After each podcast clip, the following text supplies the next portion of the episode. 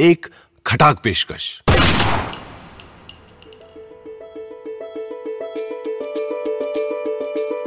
यशवंत व्यास के लिखी कवि की मनोहर कहानियाँ।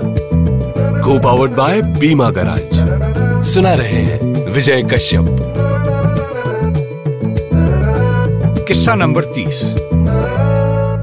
कवि की प्रयोग धर्मिता विख्यात।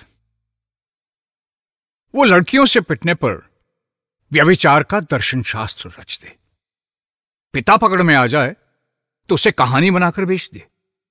स्कूल के दिनों में एक बार वो शौचालय में अश्लील चित्र बनाता पकड़ लिया गया था। आज श्लील अश्लील की ऐतिहासिक बहस कला की दुनिया में उसके हवाले से जानी जाती है। इस बार वो असत्य के साथ प्रयोग करने बैठा। असत्य बड़ा घबराया। अब मेरा ना जाने क्या होगा? कहीं मुझे कविता में मिलाकर सत्य ही ना बना दे। मेरी तो पहचान ही मारी जाएगी। कवि ठहरा कवि। अगर वो मिलावट करके ही चलाए तो क्या कवि हुआ? उसने शुद्ध असत्य उठाया और शुद्ध कविता रच दी।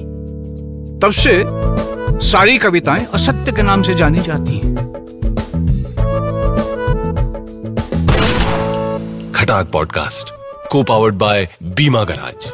Download करें बीमा गराज की हॉबनॉब ऐप और घर बैठे पाएँ अपने क्लेम्स की सारी झंझटों से छुटकारा। बीमा गराज के साथ अब आसान है।